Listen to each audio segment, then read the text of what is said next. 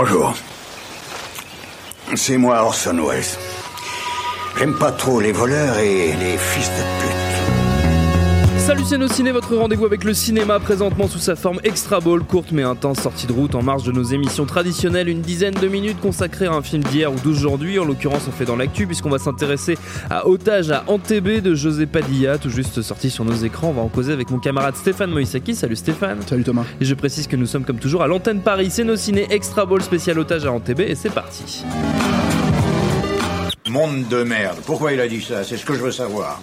Otage à Antébé, donc du brésilien José Padilla, qu'on connaît surtout pour le controversé Troupe d'élite, le remake très bancal de Robocop et son premier film, le documentaire multiprimé Bus 74. Padilla renoue ici avec son goût pour les histoires vraies et nous raconte un épisode célèbre du conflit israélo-palestinien, le raid d'Antébé, le détournement en 1976 du vol Tel Aviv-Paris par quatre terroristes, deux Palestiniens, deux Allemands vers l'Ouganda, dirigé à l'époque par Amin Dada, où ils vont tenter de négocier la libération de membres du Front populaire de libération de la Palestine, tandis que l'armée israélienne israélienne se prépare à riposter et au casting on trouve entre autres Daniel Brühl, encore Rosamund Pike. Qu'est-ce que ça vaut tout ça, mon bon Stéphane? C'est euh, un véritable retour en forme pour, pour Padilla, moi, je trouve. Après, après euh, je parle au cinéma et c'est important de voir ce genre de film-là au cinéma aussi parce que, parce que mine de rien, j'ai l'impression que ce genre de fiction euh, adulte et très documenté, très travaillé. En fait, c'est devenu un peu l'apanage de, des séries télé ou ce mmh, genre de choses. De plus en plus. Et notamment, bah, on a bien vu que Padilla était parti sur Narcos, pour Netflix.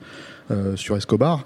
Euh, et, c'est important, je trouve, en fait, d'avoir, je trouve, une forme ramassée, euh, une, façon de, de, résumer vraiment les enjeux et de faire ressortir l'attention de ces enjeux-là de manière cinématographique au cinéma, quoi. Et, et donc oui, c'est un retour en forme. C'est, vraiment, moi, je trouve un film audacieux, formidable, très documenté, assez euh, enfin, il y a une logique, il y a une approche, en fait, si mmh. tu veux, un angle hein, euh, qui est clair, net et précis. Euh, quand on parle avec Padilla, parce que je l'ai interviewé du coup pour, pour, pour la sortie, quand on parle avec lui, lui il te parle d'une de, de, approche en fait qui est extrêmement documentée, qui se base sur les faits lui, ce qui l'a intéressé dans le, dans le, parce que c'est des films qui, qui, ont déjà été, enfin, c'est un événement qui a déjà été, oui, qui a été traité. Euh, de nombreuses fois, notamment par des téléfilms. Et puis, c'est un événement qui est très connu en Israël. Donc, il y a eu beaucoup de choses tournées en Israël euh, autour de ça. Voilà, notamment un film de Menem Golan. Voilà. et, euh, et, un autre, mais c'est pas le même, hein, contre, contre toute attente, c'est pas le même, et un autre avec Charles Bronson. Mais le truc, c'est que, c'est que, c'est des films, en fait, qui parlaient, qui étaient plus ou moins à la gloire de l'armée israélienne et la façon dont ils ont, dont ils ont pu défaire le, le comment dire, la prise d'otage, parce qu'il y a eu très très peu de pertes. Euh, ce dont parle Otage en TB, c'est surtout euh, les, à la fois d'abord euh, le parti pris des, des, preneurs d'otages, mm. leur fonctionnement, leur raisonnement, et ça, ça, ça, s'ancre beaucoup là-dessus. Et en deuxième partie, et même, ça prend le, pas dessus, c'est les, les, ramifications politiques entre oui. Isaac Rabin et, et Shimon Peres, qui étaient, qui étaient pas du tout d'accord avec l'idée de lancer une, intervention. Une intervention militaire. Et euh, c'est de ça dont parle le film en fait. Et, comme tous les bons films politiques euh, qui sortent, on va dire, euh, aujourd'hui, mais qui, qui, traitent du passé, ils parlent évidemment du présent. Oui, forcément. Et c'est la logique du film ici aussi, c'est-à-dire qu'en gros, le film le film évoque très clairement euh, la situation au Moyen-Orient, la situation en fait avec Israël et, la Palestine, euh, et, toute cette logique en fait de, de, l'emploi de la force en fait dans, dans, les deux sens en fait hmm. pour pour euh, pour parvenir à ses fins. Voilà, c'est ça. Et du coup, en fait, là où Padilla est extrêmement doué, je trouve en fait pour pour faire ressortir ça, c'est que il y a des enjeux dans ces scènes-là aussi, en fait. Hmm.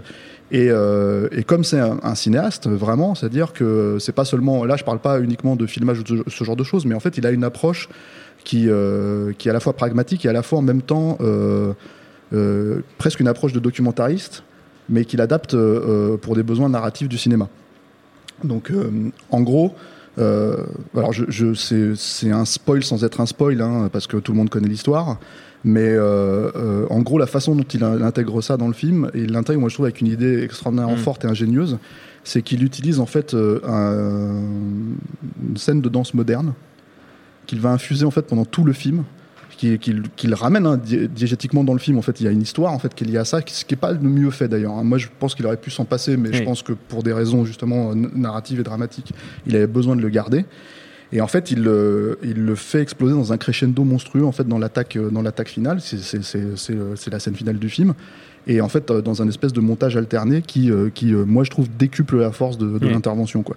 Et, et c'est ça le, le, le, le, créneau en fait du film, qui, le, fait que le film fonctionne très très fort en termes de cinéma et que qui fait qu'en gros bah on, on, est pris dans cette tension permanente quoi. Il y a c'est difficile de parler de ce film sans parler de, de, logique politique en fait euh, à partir du moment où, euh, où et en plus c'est difficile de prendre parti là-dedans parce que toi tu peux apprécier le film je pense que le film s'est fait un peu euh, pas désinguer mais il s'est fait un peu remettre en question notamment en Israël notamment parce que je pense que ce qu'il infuse au final comme idée générale c'est que cette intervention c'est une intervention comme on l'a dit qui est, qui est un fait de gloire complètement. Ce que le film euh, ne met pas forcément en valeur. Bah, c'est pas seulement qu'il le met pas en valeur, c'est qu'en fait en termes de tonalité, il le comment dire, euh, c'est pas ce qui ressort en fait au final du film, quoi. C'est-à-dire que tous les sacrifices et tous les enjeux qui ont dû être mis en place, c'est ce sur quoi il s'attarde euh, à proprement parler, et c'est ce qui participe encore une fois de la tension dramatique. Hmm. donc ça c'est la, ça c'est la partie, on va dire politique, géopolitique même. Et, après, il y a la partie humaine en fait du film, c'est-à-dire que, euh, euh, y compris chez les, chez les preneurs d'otages en fait, et la façon dont eux fonctionnent euh, vis-à-vis de, de, ce qu'ils voulaient faire et ce qu'ils voulaient mettre en avant. Il y a des prises de liberté avec la réalité, bah obligatoirement, mais disons que c'est probablement de tous ces films-là, puisqu'il a l'avantage d'être d'arriver 40 ans après les faits. d'être plus documenté que ceux qui étaient sortis dans, dans, la foulée, et notamment, je pense, celui de Médem Golan, encore une fois, quoi, et qui est probablement pas du tout de parti pris. Mais, euh, mais, euh, mais, le truc, c'est qu'en fait, euh, par exemple, il y a des personnages qui sont pas des vrais personnages, qui sont des résumés de personnages, en fait, qui synthétisent deux personnages en même temps, ce genre de choses. Et, et après, tu as d'autres situations où tu le sais, en fait, quand tu es en train de regarder le film, que c'est une situation qui est pas vraiment arrivée. Mm. C'est notamment une scène de confession, plus ou moins, de Rosamund Pike à la fin du film, qui est en plus extrêmement belle, en fait, extrêmement touchante, parce que euh, elle touche un peu la folie en fait de, de, de ces preneurs d'otages, la raison mm. de, que leur fonctionnement en fait, tu veux, leur idéologie politique a pris finalement, euh, euh, s'est fait bouffer en fait par, le, par, la, par la folie de la situation, quoi, de rester une semaine comme ça dans, dans, dans, dans ce, dans ce dans ce jus en fait euh, voilà exactement. Et donc du coup il y a tous ces tous ces trucs en fait qui se mettent en place et qui font que bah voilà on rentre dans une espèce de, de, de voilà, encore une fois, je peux pas utiliser un meilleur terme que euh, tension, euh, tension phénoménale. Je dis ça parce que ça manque. Moi, je trouve que ça manque beaucoup à, ce, en généralement, à ce genre de film, euh, mm. à ce genre de thriller politique, en fait. je pense à des films comme Syriana ou ce genre de choses, en fait, où tu peux comprendre la démarche, la façon dont, dont, dont eux essayent de t'expliquer, de résumer des enjeux géopolitiques importants mais, euh, mais en restant tellement sur les faits que finalement il n'y a pas d'implication pour toi le mmh. spectateur, euh, sauf si le sujet t'intéresse vraiment passionnément. La dramatique passe un peu au deuxième plan. Exactement, et le problème en fait c'est que du coup ce genre de choses, euh, si tu es déjà intéressé par ça, finalement c'est un digeste dont tu peux te passer quoi. Mmh. Donc là, voilà, là l'idée c'est vraiment en fait de, de, de, de, multiplier en fait tous ces tous ces tous ces raisonnements humains et de le faire exploser quoi. Et mine de rien, c'est aussi un retour en forme parce que c'est une flèche en termes de. C'est un film. Ce film, c'est une flèche. Ça va droit au but. C'est en termes de thématique, en termes de tout ce que ça raconte, c'est clair, net et précis, ce qui n'était pas forcément le cas. Alors, on connaît les problématiques de, tournage, on connaît les problématiques avec les studios de Robocop, nous son remake, quoi, qui est déjà, je pense, qui est un film problématique parce que c'est problématique de remake Robocop et de pas essayer de refaire la même chose, en fait, fondamentalement, puisque c'est un film qui tient debout 40 euh, ans après, 30 ans après, euh, sans et qui est encore d'actualité. mais en plus parce que, comment dire bah, il avait tous ces, euh, toutes ces, euh, tous ces comment dire, impératifs de euh, PG-13, de, de mm. donc faire un film où tu te retrouves avec Robocop qui finalement a un taser et ce genre de choses. Quoi. Là, justement, en fait, le fait d'avoir quelque chose de beaucoup plus ramassé en fait de, de, parce que c'est une prod anglaise c'est même pas une prod américaine en fait c'est voilà, c'est working, britannique working title euh, bah, ça lui permet en fait de, de, de, contrôler tout le tout le film quoi et, ça c'est assez évident ensuite le truc c'est que bon il y a peut-être un ou deux mais ça, c'est vraiment si tu pinailles.